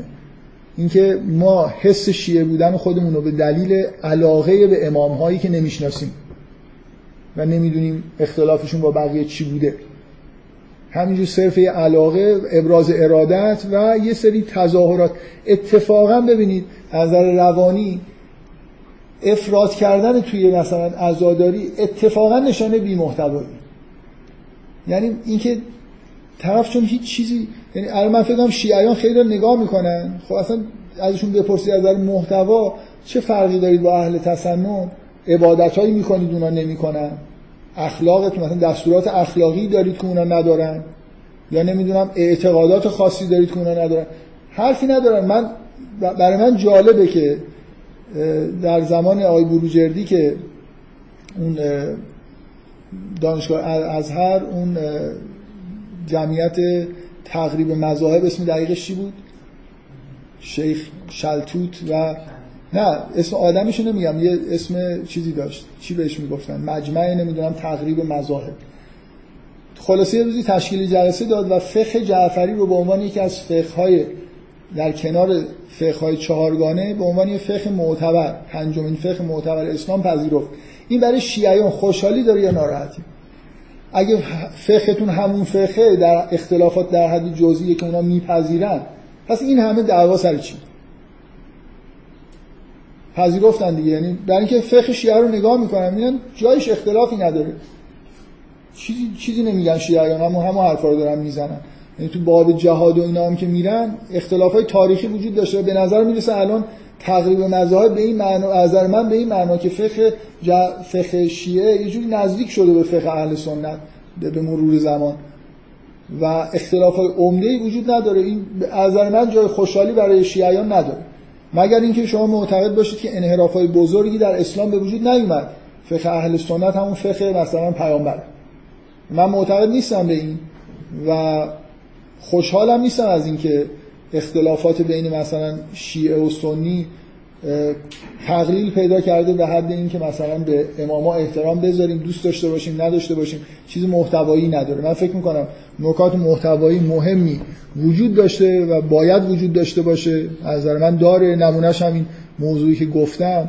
فکر می‌کنم یه انحراف بزرگی توی اسلام بوده که مسلمان ها کم کم خودشون رو تنها مؤمنین و همه ادیان دیگه و مردم دیگر رو کافر دونستن و به خودشون اجازه دادن که به مال و اموال اونا مثلا تجاوز بکنن. این اتفاق انحراف بزرگی بوده که من دوست دارم بگم که شیعه تو این ماجرا نبوده و اهل تسنن گرفتار این عواقب این انحرافات هستن. اهل تسنن بارها اینو گفتم که شیعه بزرگترین مزیتش اینه که التزامی نداره و نباید داشته باشه که از تاریخ اسلام دفاع بکنه بعد از پیامبر. مثلا از اینکه اعراب به این ور اون ور حمله کردن ما لزوم نداره دفاع بکنیم. امامای ما توی این ماجراهاش نقشی نداشتن و دخالت نکردن و در زمان امام مثلا حکومت حضرت علی هم این اتفاق نیفتاده. بنابراین یه جوری ما آزاد از این قید هستیم که این همه اتفاقای بدی که در تاریخ اسلام افتاده رو سهه براش بذاریم. و اهل تسنن گرفتار این ماجرا هستن. حداقل در زمان چهار تا خلیفه اول از همه چیز نه تنها دفاع می‌کنن و باید بکنن بلکه اون اتفاقای اون دوران و منشأ فتوا برای خودشون می‌دونن. یعنی سیره شیخین برای برای اهل سنت مثل سیره نبویه. همونطوری که ما مثلا حرفای اماما یا گفتار و رفتار پیغمبر برای ما منشأ فتوا توی فقه برای اونام سیره شیخین یه همچین حالتی داره. خیلی از فتواهایی که دادن به همین مبدا اصلا صادر خب بعد از این آیاتی که این نکات تاریخی رو میگه و وعده برای پیروزی مسلمان میده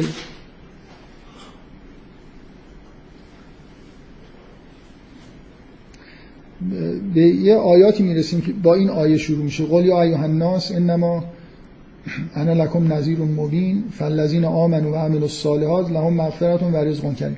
یه بار دیگه اون تقسیم بندی سگانه همیشگی قرآن که بارها توی قرآن اومده اینجا توی همین سوره هم در ابتداش بود تکرار میشه. اینکه یه عده مؤمنن یه عده کافرن که توی این سوره من قبلا هم گفتم که یه جور تاکید روی حالت تهاجمی کفار هست. یه عده هستن که ایمان ندارن و می‌خوان که بر علیه ایمان دیگران هم انگار اقدام می‌کنن. مثل اینکه میگه که و من الناس من یجادل و فلاح به غیر علم ولا هدن ولا کتاب منیر. توی سوره بقره ویژگی که به کفار نسبت داده میشه اینه که اینا نمی‌فهمن حقیقت رو درک نمی‌کنن و هر کاری بکنین هم نمی‌فهمن. شناخت قدرت شناخت حقیقت رو ندارن.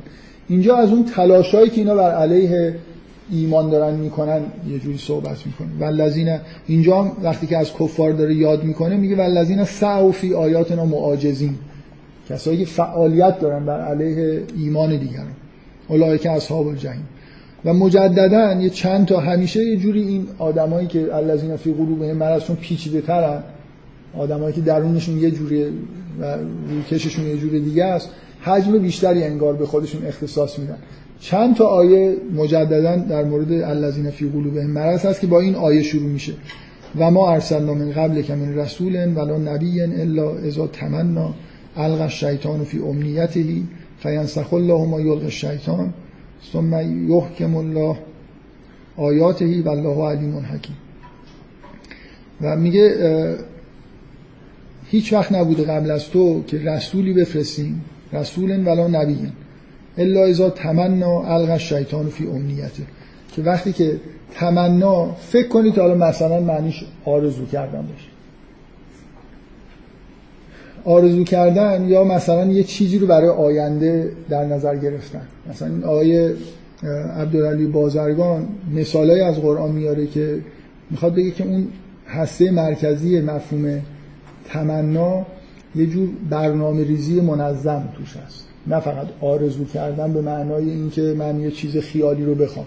مثل اینکه یه آینده ای رو برای خودم در نظر بگیرم. مثلا یه رسولی میاد و فکر می‌کنه که یه برنامه مثلا تبلیغی داره امیدوار باشه آرزو داشته باشه که طی روندی ده سال دیگه یه عده‌ای رو به دین خدا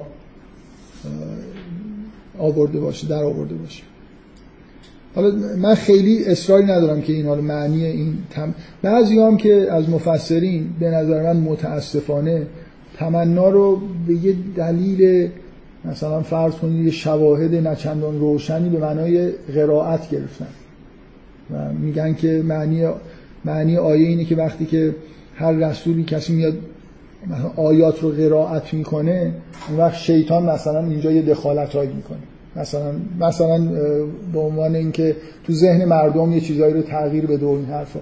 من به دلایلی که هم اوایل گفتم که واژه ها رو چجوری میشه معنیش در آورد خیلی برام روشن نیست که بشه یه همچین معنایی رو به تمنا اینجا نسبت داد.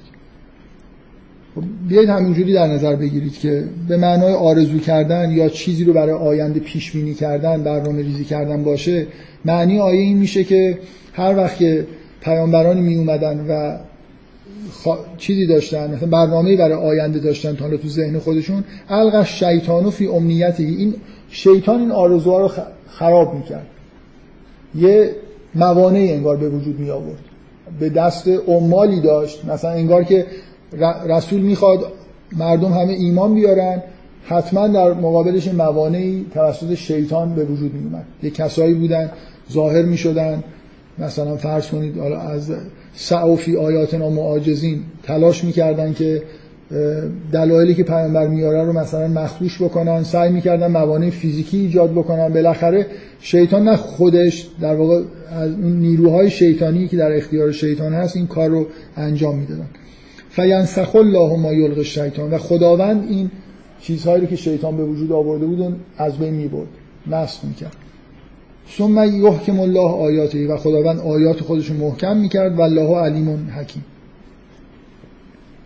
شاید مثلا اون نسبت دادن معنی خواندن به تمنا به این دلیله که اینجا ثم یحکم الله آیاتهی آیات رو به معنای چیزای تلاوت شده کتاب گرفته باشن نمی‌دونم.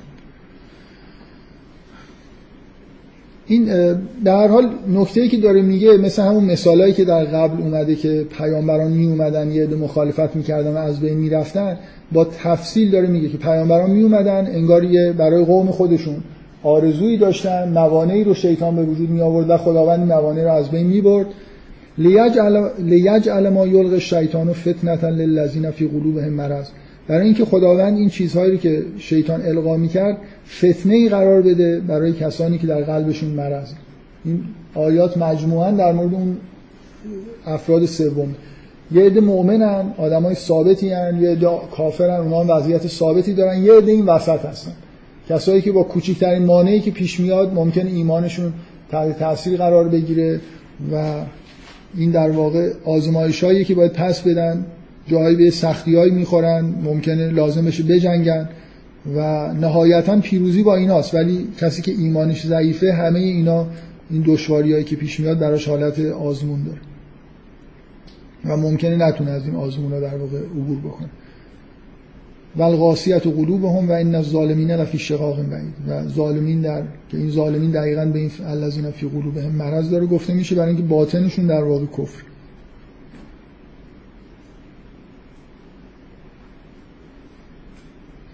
ولی یعلم الذین اوتوا العلم و برای اینکه اونایی که اهل علم هستن بدانن انه الحق من ربک.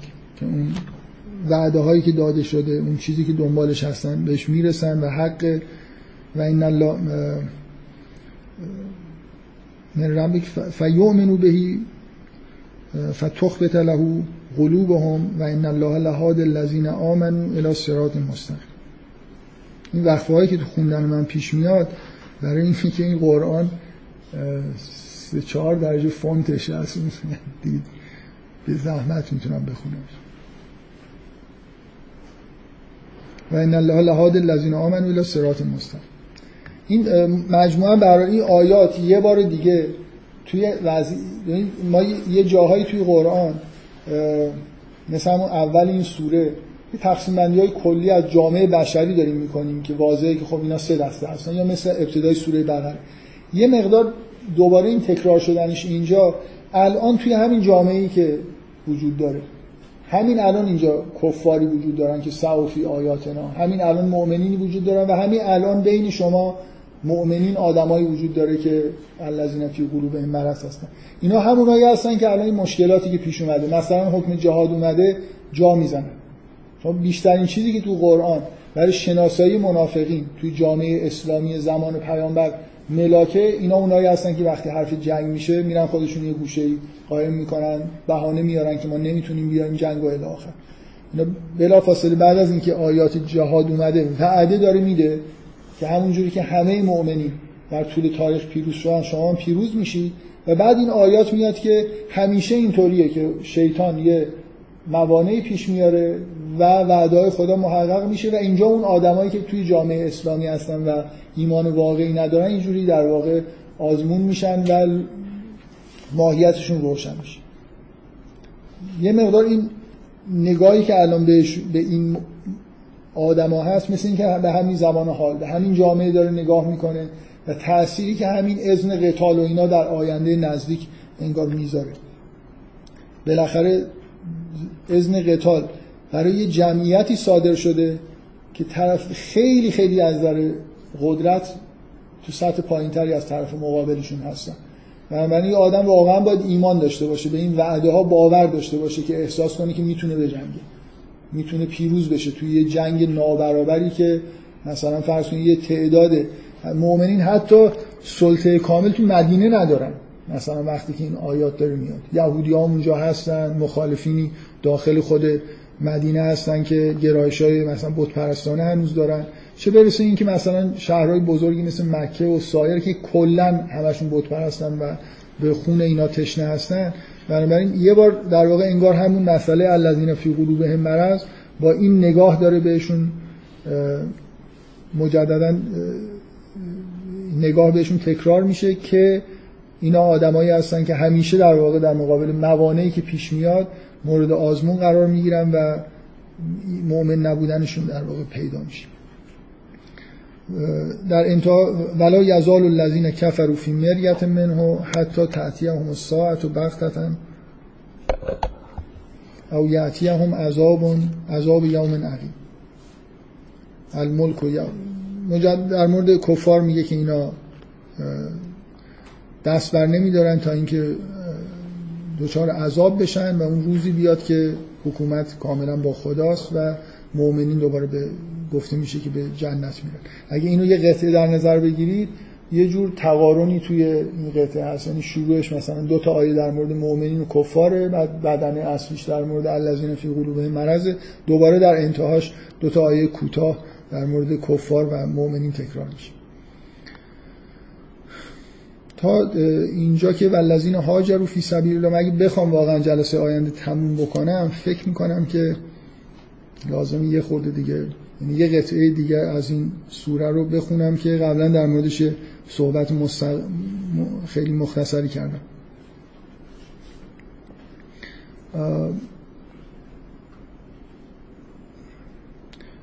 بذارید این قطعه رو بخونم. حالا بدون که توضیح زیادی بدم. خیلی قصد ندارم در مورد مبحث جدیدی توی این دو سه صفحه آخرین سوره باز بکنم. میگه والذین هاجروا فی سبیل الله ثم قتلوا و ما تو من تاکیدم اینه که ببینید این آیه ها دیگه آیه های کلی نیستن. در مورد همین شرایط حاضر دارم بحث می‌کنم. وقتی که آیات حج اومد این اذن قتال و همین آدمایی که الان ایمان آوردن داره داده میشه. این وعده ها درسته که گره می‌خوره به همون وعده های الهی به طور کلی. ولی با همین مردمی داره صحبت می‌کنه این اقلیتی که ایمان آوردن ضعیفن بهشون داره وعده پیروزی میده و در مورد همین آدمایی صحبت می‌کنه که مهاجرت کردن همراه پیغمبر اومدن. این بحثا از یه جایی به بعد تو این سوره بعد از اینکه اون کلیات و اون دیدگاه به اصطلاح خیلی از راه دور نسبت به مردم روی زمین رو دیدیم حالا در واقع در مورد همین اتفاقایی که اطراف پیغمبر داره میفته داره بحث می‌کنه. هرچند که لحن همیشه لحن کلیه و تشابه بین این وقایع با وقایع گذشته رو مرور می‌کنه. یا مثلا به همین مثل این آیات به آیات خداوند در طبیعت ارجاع میده که همیشه بوده هست. میگه والذین کفروا و کذبوا به آیاتنا فاولئک لهم عذاب مهین. والذین هاجروا فی سبیل الله اونایی که در راه خداوند مهاجرت کردن ثم قتلوا و ماتوا لا یرزقنهم الله رزقا میگه اونایی که مهاجرت کردن و کشته شدن یا مردن خداوند اینا رو رزق حسنی بهشون میده و این الله له خیر و رازقین و خداوند بهترین رزق دهندگان. منظور از این رزق مثل اون رزقیه که توی اون آیه معروف لا تحسبن الذين قتلوا فی سبیل الله امواتا. بل احیاء عند ربهم یرزقون. کسایی که شهید میشن یا مثلا مهاجرت کردن در اثر این مهاجرت کشته میشن. مثل اینکه هنوز رزقی براشون تو این دنیا باقی مونده بود که چون در راه خدا جهاد کردن بهشون نرسیده. خداوند انگار اینا اصلا مرگشون مثل مرگ آدمای عادی نیست. بعد از مرگ همچنان در حال رشدن. به طور طبیعی آدم وقتی به مرگ طبیعی از دنیا میره انگار کارش تموم شده دیگه. ادامه ای پیدا نمی‌کنه حیاتش. ولی کسی که در راه خدا کشته میشه انگار این حیاتش داره ادامه پیدا می‌کنه. همچنان داره رزق می‌گیره از خداوند رشد می‌کنه به یه جایی می‌رسه. قبل از اینکه تو روز محشر مثلا در پیشگاه خداوند بیسته یه تغییراتی هنوز یه تکاملی پیدا کرده. و خب طبعا رزق حسن هم هست دیگه. اینو مستقیما از خداوند داره می‌گیره. بنابراین به نفع آدم هاست که هرچی زودتر شهید بشن که بقیه اون رزقشون رو از رزق اختصاصی خداوند استفاده بکنن.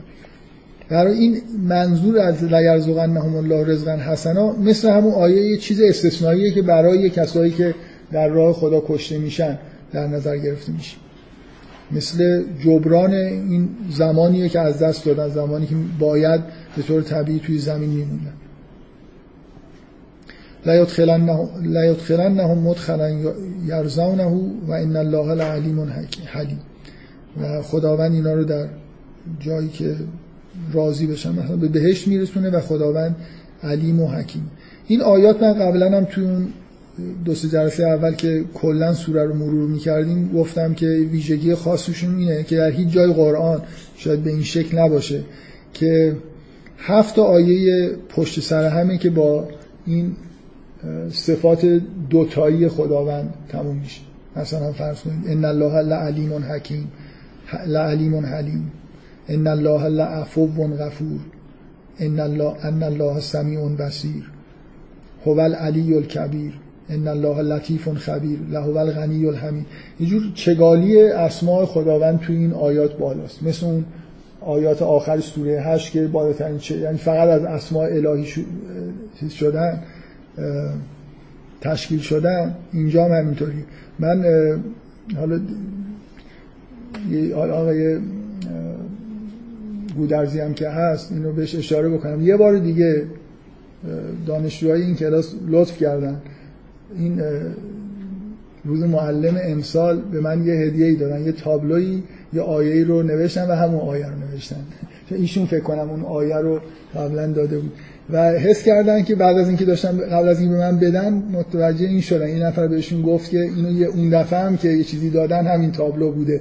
حالا بگذاریم که این تابلو شما خیلی کلاسیک بود یه خورده مدرن تر از نظر خطاطی بعد یه جوری احساسشون این بود که مثلا ممکنه من ای واچی بد شد. من یه جوری خوشم اومد. آیه خوبی؟ یعنی یه جوری من اون دفعه کن چیزی نوشتم بهم دادن خیلی خوشحال شدم. این دفعه از این تکرار کلی خوشحالترم شدم. یعنی که آیه فوق العاده دیگه واقعا. از نظر محتوا اینکه یه جایی تو قرآن یه قطعه ای هست که همینطور اسماء الهی فقط پشت سر هم میاد یه جای استثنایی توی قرآنه و من حالا به هر شخصا علاقه خاصی به اونجا داشتم. در گفتم بگم ناراحتی که نداره هیچی جای خوشحالی هم داره. این مجموع آیاتی که اینجا میاد بعد از این بحثایی که در مورد پیروزی و شکست و نصرت الهی و اینکه در بعد از اون آیات جهاد داره در واقع به مردم خبر اینو میده که همیشه اینطوری بوده این موانم به وجود می اومد و همیشه هم همونطوری که تاریخ نشون میده خداوند در واقع یه جوری کمک می‌کنه و مؤمنین پیروز میشن. توی این آیات از یه جایی به بعد همین اسماع الهی و ارجایی که به طبیعت میده یه جور دیگه ای انگار استدلال داره تکرار میشه.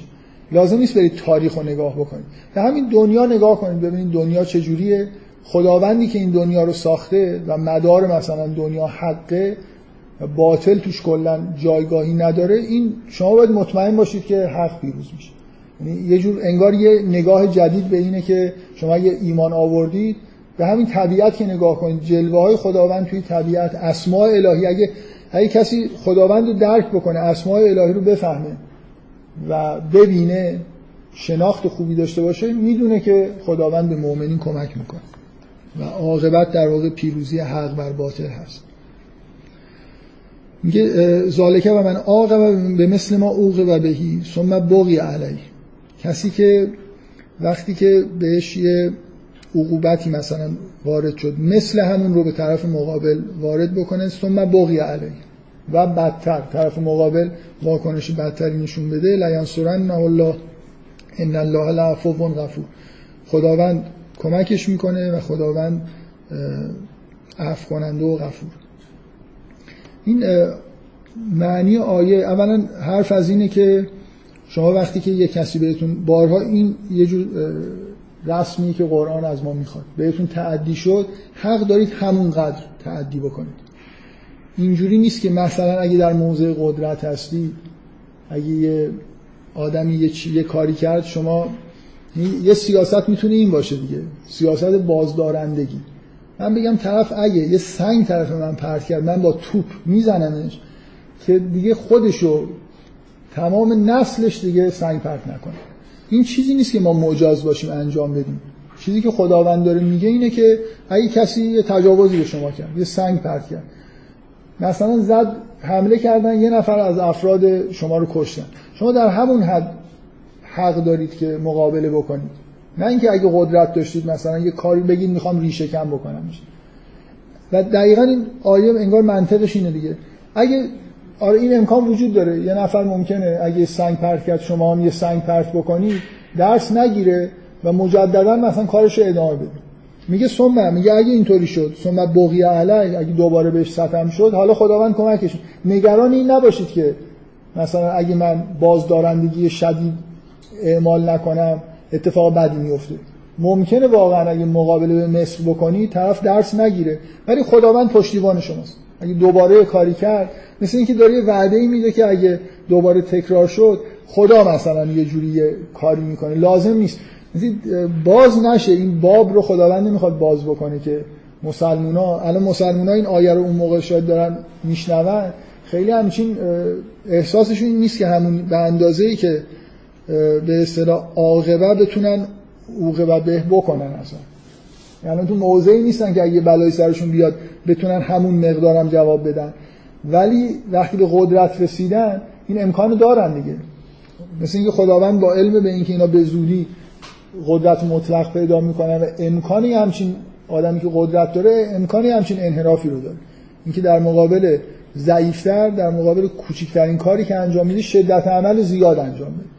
یعنی این چیزیه که ما اینجوری ازش معنی شدیم. بفهم میگم وقتی اینو می‌بینید پس تکلیف این حرف انجیل چی میشه که میگه اگه یکی زد توی گوشه راست شما من الان به عنوان اسقف باید جواب بدم. بکنم من من تکلیف حرف انجیل من به این سرعت نمی‌تونم سویچ کنم. یه بار کلا سویچ کردم ولی الان تکلیف شما معتقدید که اون حرف انجیل واقعا مستنده. اول باید به این اعتقاد داشته باشید. مطمئن نیستید. بعد باید به این اعتقاد داشته باشید که ادیان همشون قراره که یه چیز بگن. یعنی اینجوری نیست که مثلا سختگیری های دین یهود دروغیه. اونقدر سخت نبوده. یعنی یه،, یه،, تئوری می‌تونه این باشه. واقعا دین یهود شریعتش سختتر از شریعت ماست. و دین مسیح آسونتر از شریعت ماست. سیاست های یهودی و مسیحی فرق دارن با اسلام. می‌تونید به این اعتقاد داشته باشید. می‌تونید به یه چیز دیگه ای فکر کنم عرف اینه که اعتقاد داشته باشید که نه همیشه همه ادیان یه چیز گفتن و اختلافات در اثر تحریف به وجود اومد. من من به همون از همون عقیده اول دفاع کردم که اصلا اینجوری نیست. یعنی قرار سه تا دین داشته باشیم یکیش اونجوری یکیش اینجوری یکیش همینطوری که اسلام هست که حالت وسط داره. بنابراین از نظر من اشکالی هم نداره. حتی اگه اون حرف مستند باشه بگیم که این جزء سیاست های صلح طلبانه تر دین مسیحه. مسیحیت جلوه رحمانیت خداست یهودیت رحیمیت و اسلام جامع. من چند بار گفتم که این عبارت بسم الله الرحمن الرحیم توش این سه تا چیز هست دو تا پایه‌ای که انگار من از این دفاع کردم که اسلام در کنار یهودیت و مسیحیت دین با ثباتی میشه. یعنی علت اینکه نباید اون ادیان از بین برده. قرار این ادیان با هم همزیستی داشته باشن. اینکه مثل این یه استراکچریه که اسلام رو یه جوری به چیز میرسونه به حالت ثبات میرسونه. مثل توجیه این که چرا وقتی ما قرآن رو داریم شروع می‌کنیم سه تا اسم خدا رو می‌بریم. انگار این سه تا اسم کنار هم دیگه کاری می‌کنن.